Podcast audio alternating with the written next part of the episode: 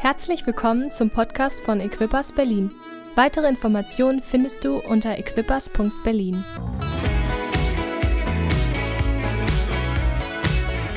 Heute Morgen möchte ich gerne weitermachen mit dem, ähm, wo ich letzten Sonntag sozusagen aufgehört habe. Wir haben uns die Geschichte von Lazarus angeschaut und auch heute Morgen möchte ich sie nochmal lesen. Für alle, die vielleicht letzten Sonntag nicht da waren oder nicht bei YouTube hineingeschaut haben.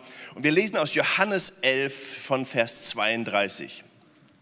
Als nun Maria dahin kam, wo Jesus war und ihn sah, fiel sie ihm zu Füßen und sprach zu ihm, Herr, wenn du hier gewesen wärst, so wäre mein Bruder nicht gestorben.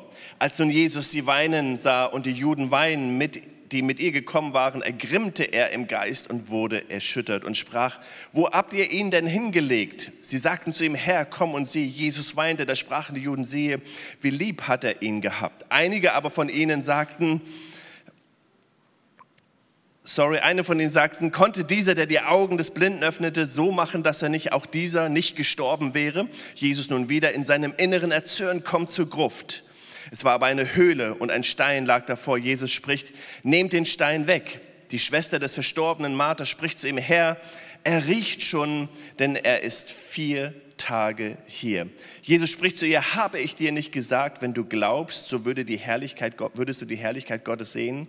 Sie nahmen nun den Stein weg, Jesus aber hob die Augen empor und sprach, Vater, ich danke dir, dass du mich erhört hast. Und ich wusste, dass du mich alle Zeit erhörst, doch um der Volksmenge willen, die umhersteht, habe ich es gesagt, damit sie glauben, dass du mich gesandt hast. Und als er dies gesagt hatte, rief er mit lauter Stimme, Lazarus, komm heraus. Und der Verstorbene kam heraus, an den Füßen und Händen mit Grabtüchern umwickelt und sein Gesicht war mit Schweißtuch umbunden. Jesus spricht zu ihnen, macht ihn frei und lasst ihn gehen. Viele nun von den Juden, die zu Maria gekommen waren und sahen, was er getan hat, glaubten an ihn. Gott, wir bitten dich, dass du durch dein Wort sprichst. Wir haben uns letzten Sonntag angeschaut, dass Jesus ähm, oder darauf eingeht und zu Martha und Maria sagt, hey, ich habe euch doch eine Verheißung gegeben. Jesus gibt uns eine Verheißung und das ist großartig. Er spricht in Johannes 11, Vers 4, als aber Jesus es hörte, als Maria und Martha einen Boten ausschickten ähm, zu, zu Jesus, diese Krankheit ist nicht zum Tod, sondern um die Herrlichkeit Gottes willen, damit der Sohn Gottes durch sie verherrlicht werde. Wir haben uns angeschaut, wie wichtig es ist, dass wir in unserem Leben immer wieder an der Berufung festhalten, die Gott uns gegeben hat. Und das wird gleich nochmal wichtig sein, wenn wir heute ein bisschen tiefer in die Geschichte einsteigen. Es ist wichtig, dass wir daran festhalten, was Gott in unser Leben hineingesprochen hat. Gott hat uns Berufung gegeben. Kann ich einen Amen hören? Es ist immer noch eine Pfingstgemeinde hier, ja? Gott hat ein Wort in unser Leben hineingelegt. Gott hat ein prophetisches Wort in unser Leben hineingelegt. Gott hat etwas Positives in dein Leben hineingesprochen. Ähm, Aber wir haben uns angeschaut, wie wichtig es ist, dass wir dort sind, wo Jesus ist. Manchmal in unserem Leben ist es so, dass wir uns auf unseren Weg machen, dass wir unser Ding machen wollen. Aber Jesus führt uns zurück und hier heißt es, als Maria da war, wo Jesus war. Wir wissen, dass Jesus uns lehrt zu beten. Herr, dein Wille geschehe, wie im Himmel, so auf Erden. Wir beten nicht, Gott, dein Wille geschehe, so wie ich es gerne möchte. Wir beten oft so, oder? Also ich bete oft so. Ich glaube, Gott, das könnte dein Wille sein. Ich bete, das würde mir auch ganz gut tun. Wir beten oft so, Herr, dein Wille geschehe. Und wir glauben, dass das, was wir wollen, der Gottes Wille ist. Aber Jesus sagt uns, wir sollen so beten, Herr, dein Wille geschehe, wie im Himmel, so auf Erden, wie im Himmel, so in meinem Leben. Wir müssen wie Maria dahin kommen, wo Jesus ist. Wir müssen uns aufmachen und sagen, Jesus, ich möchte, dass dein Wille geschieht. Und dann stellt Maria und Martha, sie stellen diese Schuldfrage und, und, sagen, Jesus, wenn du hier gewesen wärst, dann wäre das alles nicht passiert. Und so oft in unserem Leben stellen wir die Schuldfrage und sagen, Jesus, das alles wäre nicht passiert, wenn du da gewesen wärst. Das wäre, oder der ist schuld und die ist schuld und der Leiter ist schuld und mein Jugendleiter ist schuld, mein Kleingruppenleiter ist schuld, mein Mann ist schuld, meine Frau ist schuld, meine Kinder sind schuld, der Pastor ist schuld, alle sind schuld. Aber darum geht es oft nicht in unserem Leben. Sondern oft in unserem Leben geht es darum, dass Jesus einen Prozess mit uns gehen möchte. Bei Jesus, wenn wir uns diese Geschichte anschauen, bei Jesus gab es kein Problem. Jesus war Jesus, er war Gottes Sohn, Er hätte ein Wort sprechen können, wie er es bei dem kleinen Jungen getan hatte und hätte von weitem her sagen können, Lazarus sei gesund, du musst nicht sterben. Bei Jesus gab es kein Problem. Ich möchte in dein Leben hineinsprechen und sagen, bei Jesus gibt es kein Problem. Manchmal denken wir irgendwie da oben, weiß nicht, vielleicht ist da oben Corona, die arbeiten alle im Homeoffice, die hören nicht zu, wenn wir beten. Aber da oben ist kein Problem. Im Himmel gibt es kein Problem. Im Himmel gibt es kein Problem. Auch als die Boten zu Jesus kamen und Jesus gesagt hat, hey, diese Krankheit ist nicht zum Tod, sondern dass meine Herrlichkeit offenbar wird, bei Jesus gab es kein Problem. Und trotzdem kam Jesus vier Tage nachdem Lazarus gestorben ist. Vier Tage. Wenn ich Jesus einen Namen geben würde, würde ich ihm den Namen geben, Jesus, der zu spät kommt, aber nie zu spät. Jesus, der spät kommt, aber nie zu spät. Kennst du das in deinem Leben? Jesus, der kommt, aber irgendwie scheint er sich irgendwie immer zu verspäten. Warum, warum geschieht das nicht sofort? Die Herausforderung war für Martha und Maria, die Herausforderung für beide waren, in dieser Phase, in diesen vier Tagen, was denken wir, was fühlen wir und was tut Gott gerade in meinem Leben.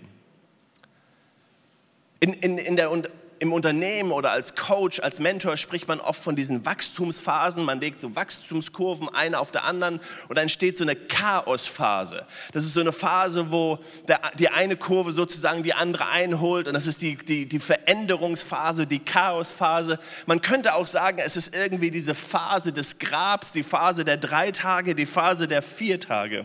Und die Frage ist oft in unserem Leben, was geschieht in unserem Leben? Was geschieht in unserem Inneren?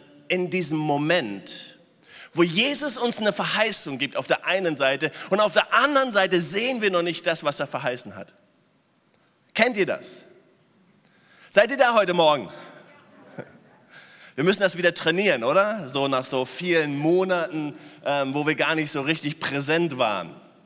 Aber es ist, das ist diese Herausforderung, in der wir stehen. Jesus selbst war drei Tage im Grab. Und hier war die Herausforderung, was würden die Jünger glauben, was würden die Jünger annehmen, als Jesus drei Tage im Grab war?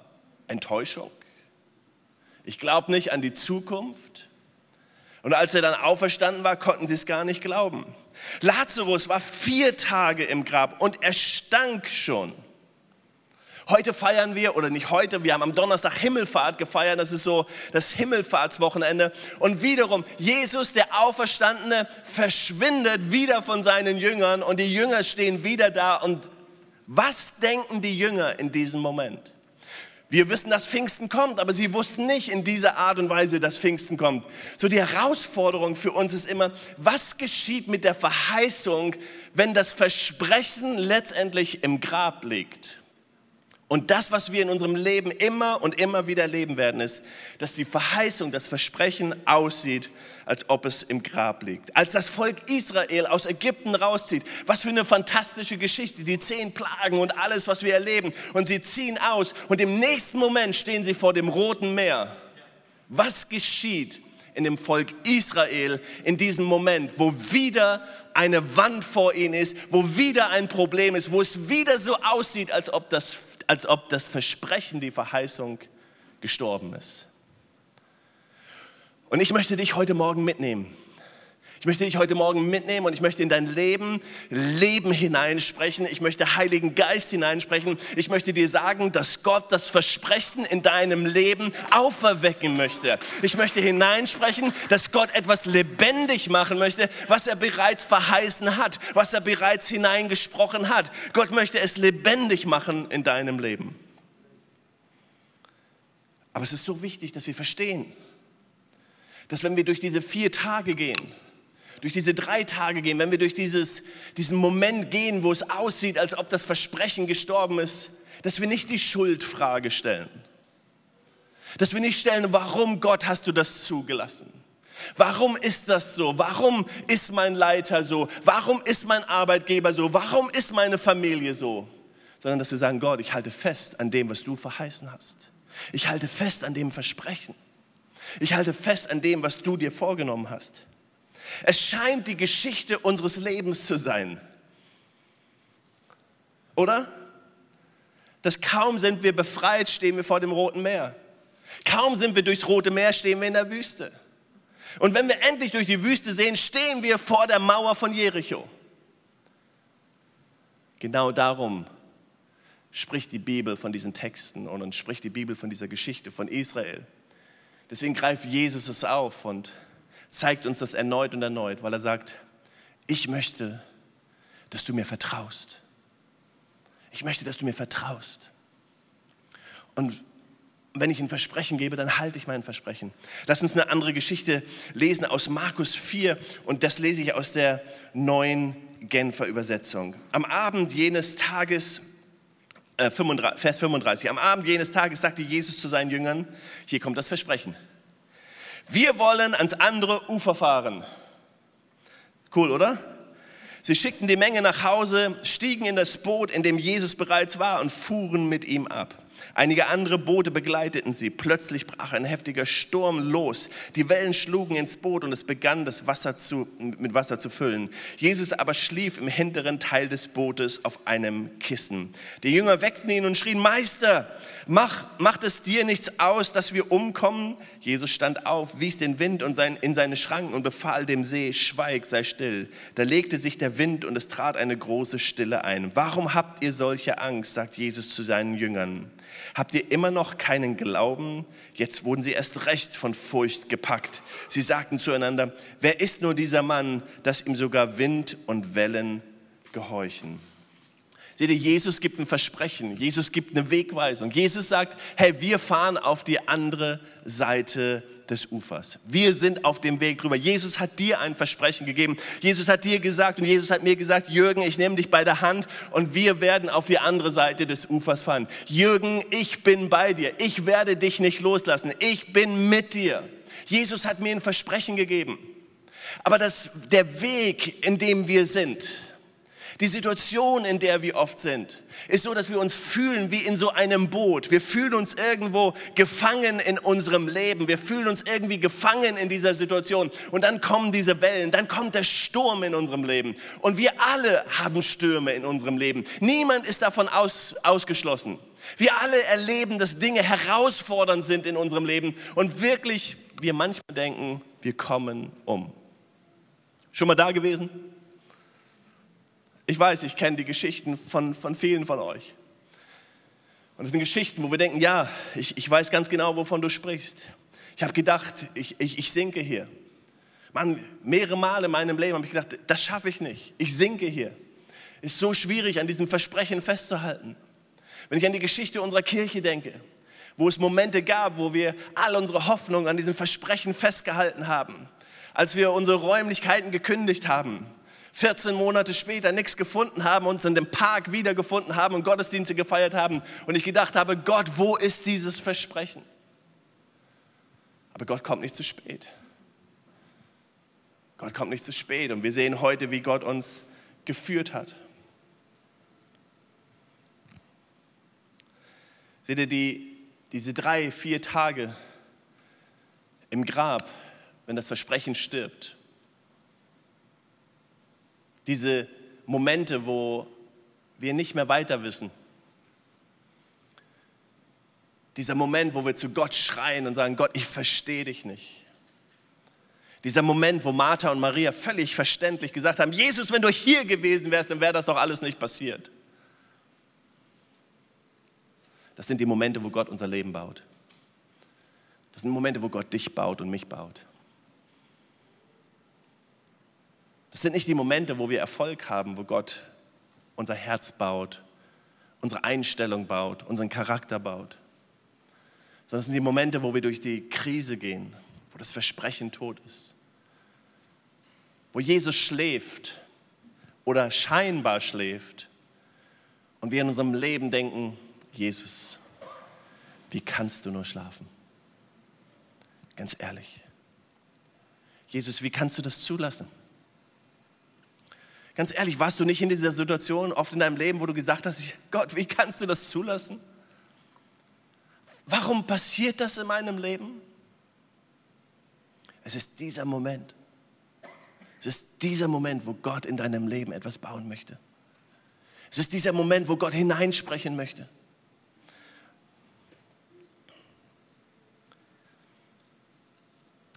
Als Jesus Lazarus von den Toten aufweckt und, und ich wäre so gern da gewesen. Ich weiß nicht, wie es dir geht. Ähm, ich ich wäre so gern dabei gewesen. Ah, einfach nur Zuschauer zu sein. Und auf einmal kommt der Lazarus da raus. Der Tote kommt raus. Aber hier ist die Sache.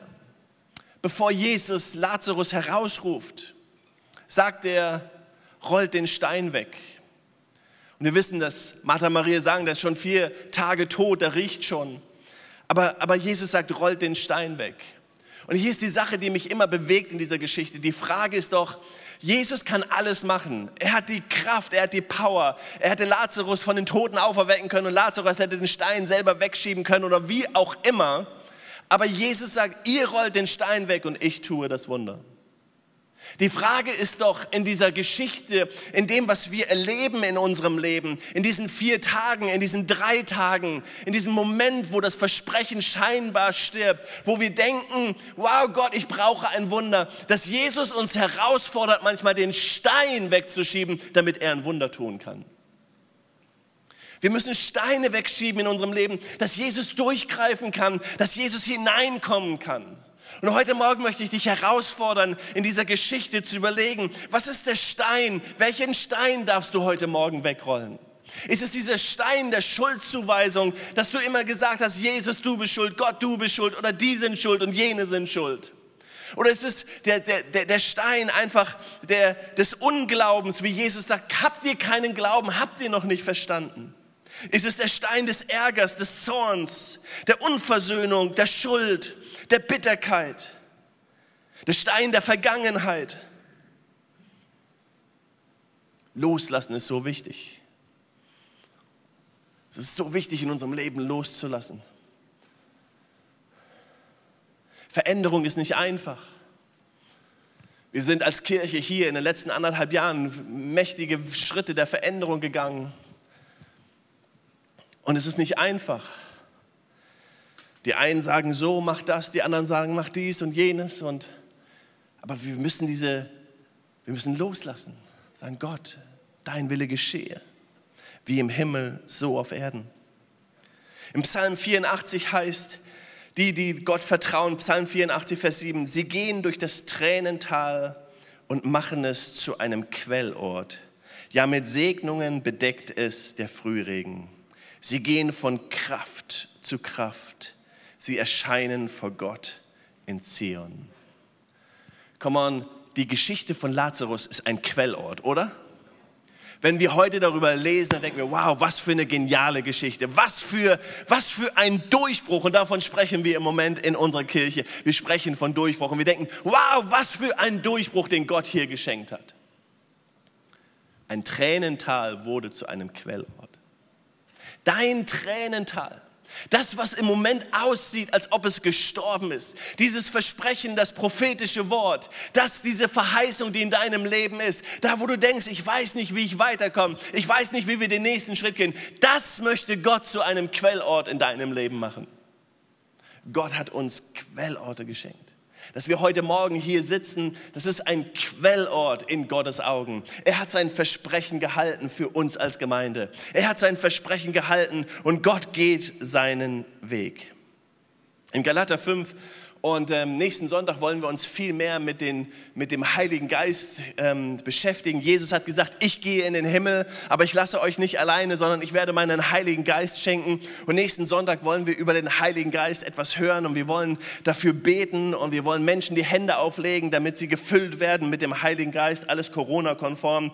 Aber wir wollen den Heiligen Geist einladen in unser Leben. In Galater 5 heißt es, die Frucht hingegen, die der Geist Gottes hervorbringt, besteht in Liebe, Freude, Frieden, Geduld, Freundlichkeit, Güte, Treue, Rücksichtnahme und Selbstbeherrschung. Gegen solches Verhalten hat kein Gesetz etwas einzuwenden. Dann geht es noch weiter und ähm, Aber die Sache ist, dass die Frucht des Heiligen Geistes, die Gott in unserem Leben bewirken möchte, die geschieht oder die kommt dann zum Vorschein, wenn wir, wie es hier heißt in Vers 24, wenn wir die Leidenschaften und Begierden gekreuzigt haben.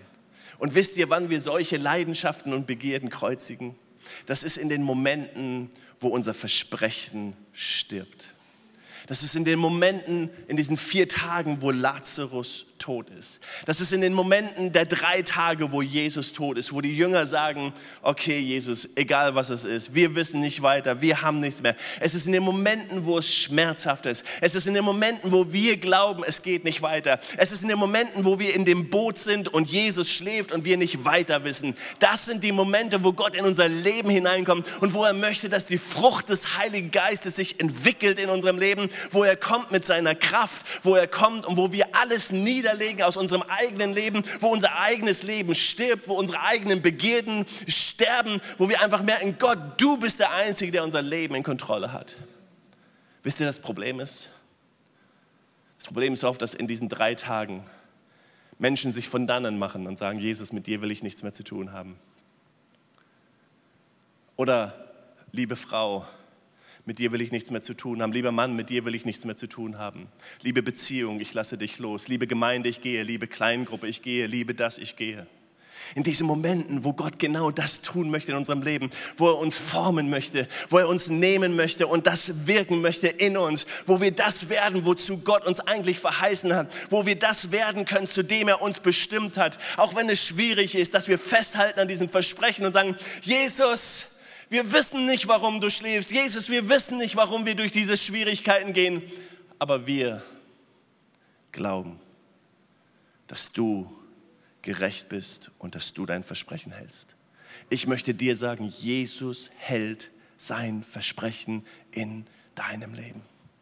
Jesus hält sein Versprechen in deinem Leben. Jesus hält die Verheißung in deinem Leben. Jesus ist Wahrheit. Er ist das Alpha, er ist das Omega und er steht zu seinem Wort.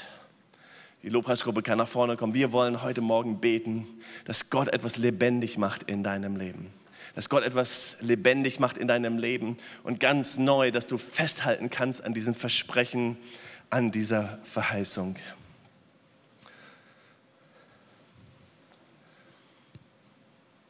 Wir gehen durch Veränderungsprozesse in unserem Leben. Wir gehen das als Gemeinde, du gehst es als Familie vielleicht durch in deinem Arbeitsleben.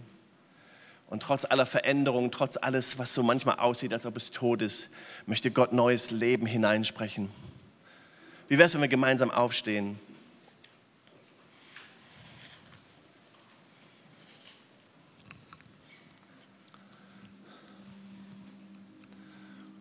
Wenn du Dinge hast in deinem Leben, wo du sagst, wow, ich spüre, dass ich in so einem Boot bin, auf der Weg zur anderen Seite, aber es, es fühlt sich so an, als ob Jesus schläft.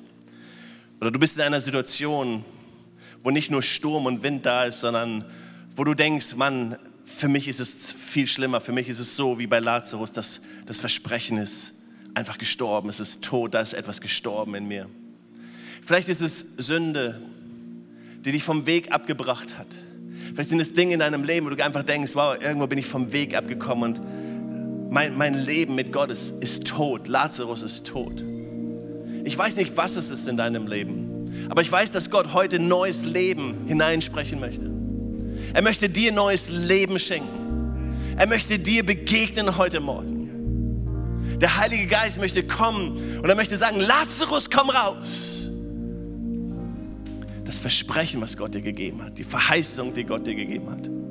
Wenn du uns zuschaust auf YouTube, ich möchte es hineinsprechen, ob es Heilung ist, ob es Bestimmung ist, ob es eine Berufung ist. Gott möchte es lebendig machen in deinem Leben. Gott möchte hineinsprechen und Gott möchte dir sagen, ich bin nicht tot. Auch wenn ich im Moment es so aussieht, als ob ich schlafe, ich werde aufstehen und ich werde den Wind bedrohen, ich werde den Sturm bedrohen und du wirst auf die andere Seite kommen. Ich möchte dir das zusprechen. Come on. Gott wird uns auf die andere Seite bringen. Als Kirche, Gott wird uns auf die andere Seite bringen. Gott hält sein Wort. Gott hält sein Wort. Aber wenn du heute Morgen sein Eingreifen brauchst, wenn du sein Leben brauchst, wenn du seinen Atem brauchst heute Morgen, wie wäre es das, wenn wir uns ausstrecken zu ihm und sagen, Gott, ich brauche dich heute Morgen. Komm, berühre mich heute Morgen. Komm, mach es lebendig heute Morgen. Mach du lebendig, was so aussieht, als ob es tot ist. Sprich zu Lazarus in meinem Leben. Sprich zu dem Toten in meinem Leben. Sprich zu dem, was nicht lebendig ist in meinem Leben. Sprich zu dem Sturm in meinem Leben.